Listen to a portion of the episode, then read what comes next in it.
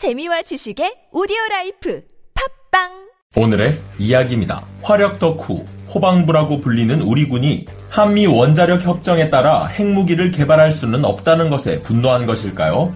결국 우리 군은 재래식 무기만으로 전술핵 무기에 버금가는 파괴력을 가진 인류가 만든 재래식 무기 역사상 그 어떤 것도 따라오지 못할 정신 나간 수준의 최강초 고위력 탄도미사일을 개발 중인 것으로 확인되었습니다. 이 무기는 용도에 따라 타격 목표가 다르지만 최대 위력을 발휘할 경우 미군의 실전용 저위력 핵탄두나 다름없는 위력을 발휘하며 탄두 중량 2톤에 일반 지면 기준 180m 이상을 뚫고 들어가 적들의 지하시설을 초토화한다는 현무포 탄도미사일마저 별것 아닌 것으로 느껴지게 만드는데요. 머지않아 우리 군에서 운용될 이 세계 최강의 재래식 미사일 중 가장 강력한 것은 탄두 중량만 무려 8톤에 사정거리가 300km에 달하며 무려 400에서 500m급의 관통력을 가지고 있는데 이 정도면 진짜 미국의 B-61 12 전술 핵폭탄에 버금가는 수준이라고 판단됩니다. 위력을 줄이고 사거리를 늘린 버전마저 탄두 중량이 6톤에 무려 300에서 400m급의 관통력을 가지고 있다는데 이 무기의 정체는 무엇일까요? 인류 역사상 세계 최강의 재래식 탄도미사일이자 북한과 중국을 덜덜 떨게 할 최강의 재래식 탄도미사일 여러분께 현무5를 소개합니다. 우리 주변의 국가 중 무엇보다 가장 큰 핵무기 위협을 가하는 곳은 북한일 겁니다. 하지만 한국이 미국과 함께 중국 압박 전선에 동참할 뜻을 밝히게 되면서 중국 역시 우리나라를 이전보다 더욱 크게 경계하고 있는데요. 북한은 무수히 많은 대구경 방사포로 언제든 서울을 불바다로 만들 수 있다고 위협하는 동시에 올해에는 특히 20여 차례나 무수한 미사일을 시험 발사하는 것은 물론 최근 7차 핵실험까지 준비하고 있는데 이번에는 북한 또한 실제로 사용하는 데 있어 부담이 적은 전술핵 무기를 시험할 것이라는 첩보가 전해지고 있어 우리나라로서는 더욱 큰 위협이 될 것으로 전망되고 있습니다. 중국의 핵 위협 또한 갈수록 심해지는 가운데 중국은 이미 주한미군을 견제한다는 명분으로 한반도를 향해 600여 기에 달하는 엄청난 수의 미사일을 겨냥하고 있으며 중국과 러시아 군용기 6대가 동북방 한국 방공식별구역 카디즈에 진입하는 도발을 일삼고 있는데요. 이에 따라 우리 한국도 북한과 중국에 대응할 수 있는 전략, 한국형 삼축 체계란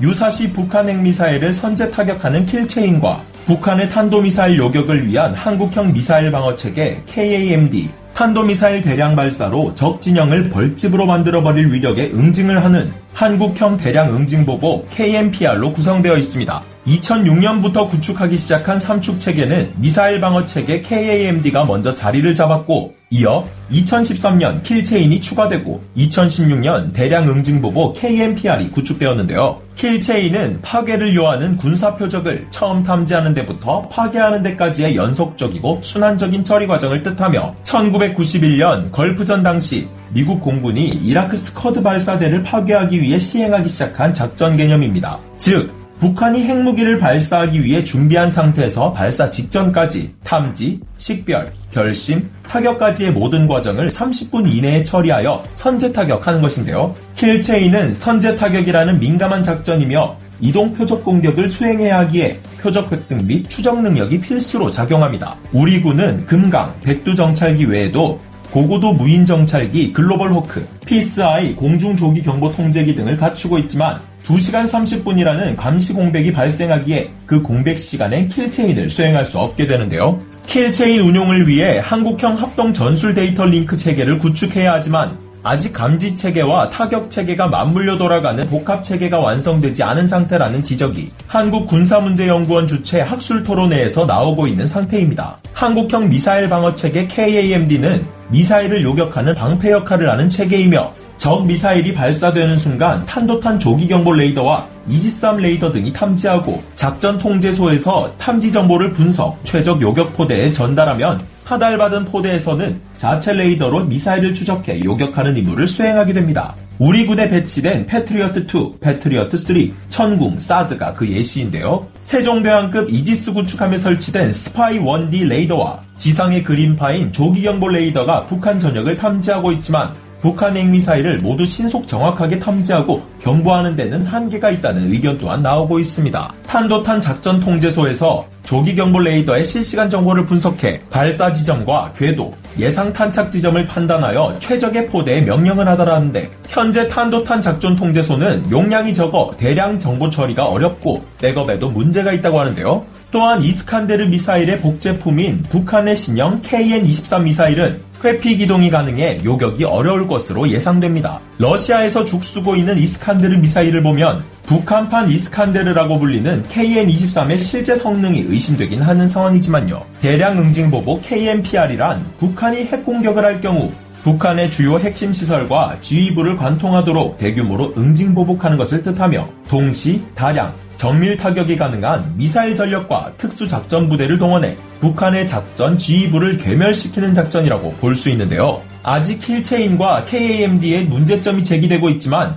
이 중 유일하게 가능한 것으로 판단되는 것이 대량 응징 보복 KMPR입니다. 그 이유는 우리 군에서 북한의 핵심 벙커를 가루로 만들어버릴 전술핵 무기에 버금가는 최강의 재래식 탄도미사일을 개발 중이기 때문인데요. 현재 탄두 중량이 2톤에 사거리 800km나 되는 현무포가 있지만 현무포보다 미사일의 중량과 관통력을 늘려 북한 전역을 타격할 수 있고 그 위력 또한 전술핵 무기에 버금간다고 알려진 재래식 탄도미사일 현무5, 가칭 현무5는 두 가지 버전으로 개발 중이며 위력과 사거리로 용도가 나뉘게 됩니다. 기본형으로 파괴력에 중점을 둔 현무5 탄도미사일은 사거리 300km, 탄두 중량 8톤으로 400에서 500m급의 관통력을 지닐 것으로 예상되며 북한 전 지역 어디에나 쏟아부을 수 있는 사거리 전장형 모델로는 사거리 600km에 탄두 중량 6톤에 달하고 300에서 400m급의 관통력을 지닐 것으로 예상되는 가운데 애초에 탄두 중량 2톤의 사거리 800km인 현무포 미사일은 고도 1000km급 외기권까지 상승한 후마10 이상의 속도로 지표면 180m 이상 뚫고 들어가 폭발하는 최강의 재래식 탄도 미사일이라는 평가를 받아왔는데요.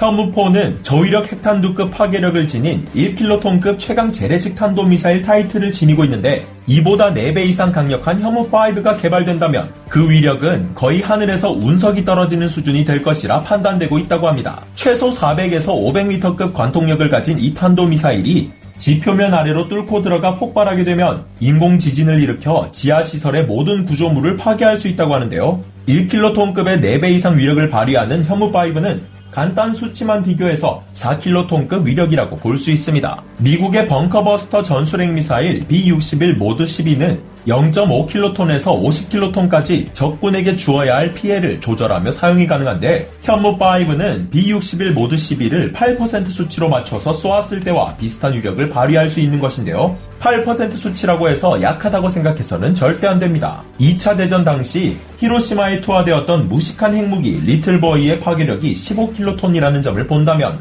현무5 미사일의 4킬로톤 파괴력은 핵무기가 아닌 재래식 탄도미사일인데도 불구하고 리틀보이의 4분의 1 수준급 괴물 미사일이라고 한다면 이해가 되나요? 2030년대 초 전력화를 목표로 개발 중인 현무5는 현무4를 개발하며 대부분의 기술 기반이 잡혀 있어 기술적으로 어려움 없이 조기 전력화를 기대할 수도 있다는 관측도 나오고 있는데요. 우리 군의 대량 응징 보복 KMPR 체계를 대폭 강화하고 북한의 핵심 벙커를 가루로 만들어버릴 전술핵 무기에 버금가는 최강의 재래식 탄도미사일이 배치된다면 무수히 많은 대구경 방사포로 서울을 불바다로 만들겠다며 위협하고 7차 핵실험을 감행하고 있는 북한이 야 이거 함부로 써댔다가는 우리도 다 터져 나갈 수 있겠는데?